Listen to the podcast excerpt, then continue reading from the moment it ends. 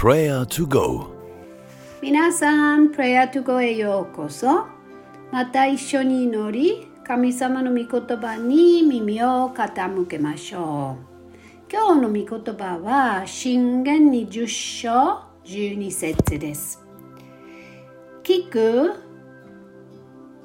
耳と見る目は2つとも主が作られた。もう一度読んでいます。聞く耳と見る目は2つとも主が作られた。正直なところ、私は聞くことが苦手です。妹によくそう言われます。そして自分でもそのことに気がつきます。本当です。相手が話している間、話を聞く代わりにすぐにコメントをしたり、自分の経験を話したりしてしまうのです。多くの会話は、いわゆるスプリングボート方式で成り立っています。一人が話していて、一息ついたときに、もう一人が自分の話を始める。そしてそうすることによって会話を全く違う方法に誘導するのです。そして最初の人は自分が悩んでいることを解消するために相手の踏み台を待つのです。そうです。リスニングは難しいですね。だからこそリスニングは学ばなければなりません。良い聞き手は質問をし、純粋な興味を示します。私たちはみんな正直で、深い会話にどれほど憧れているってことでしょう。もう一度今日の御言葉を聞いてみましょう。聞く耳と見る目は二つとも主が作られた。そしてこれこそが神様が私たちに望んでおられること、すなわち聞き上手なのです。神様は私たちが聞き上手でないことをしておられると思います。だからこそ相手の話を聞くこと、相手を察すること、相手に関心を持つことを学んでほしいと願っておられるのです。おそらくあなたは神の前で沈黙の時間をとり、神があなたに関心を持ってくれたことに感謝することができるでしょう。いつもあなたの話に耳を傾け、あなたの心にあることを神様に伝えることを許してくださっていることに感謝しましょう。どうぞ今自分の言葉で短い祈りをしてください。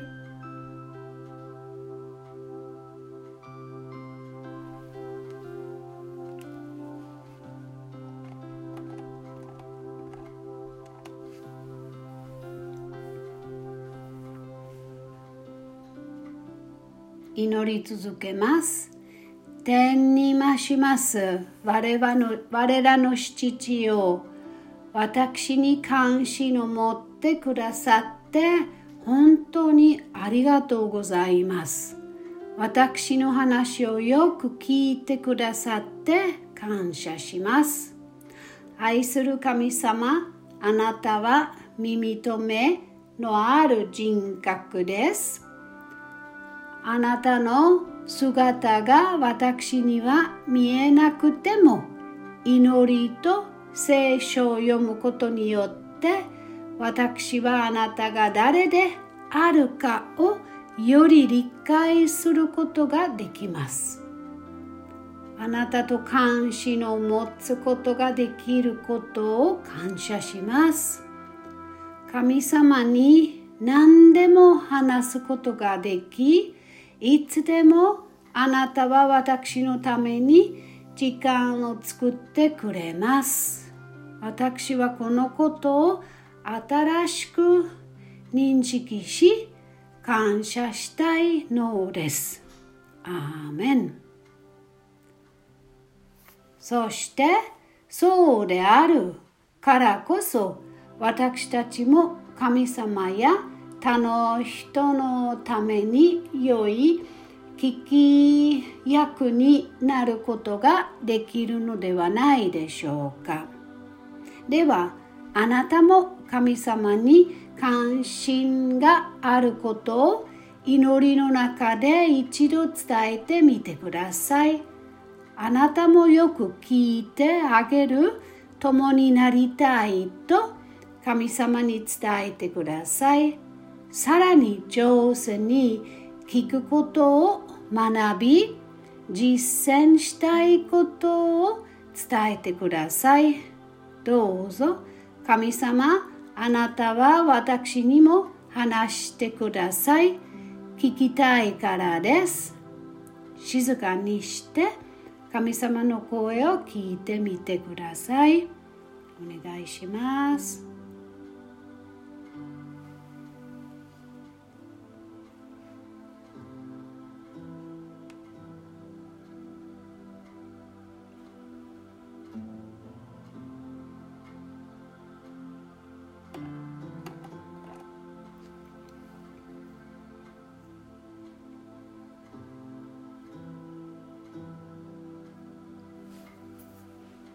天にまします我らの父よ、どうぞ私に話してください。私はあなたの話を聞きたいと思います。私に二つの耳を与えてくださいましたが、口は一つくださいました。話すよりもっと聞いてあげることができるように助けてください。これを実践できるように助けてください。主イエスの皆によって祈ります。あなたのあたりにいる大切な友人で、特に話する必要のある人が思い当たるのではないでしょうか。あるいは現在話す相手がいない友人がいらっしゃいますか。どうぞその人のために今祈ってください。神様が今日彼らに良い出会いを与えてくださるように祈ってください。彼らが分かち合い、話すことのできる友人を見つけることができるようにお祈りください。あなたが孤独で失望している人たちのために聞き上手になれるように祈ってください。今、彼らのために祈りましょう。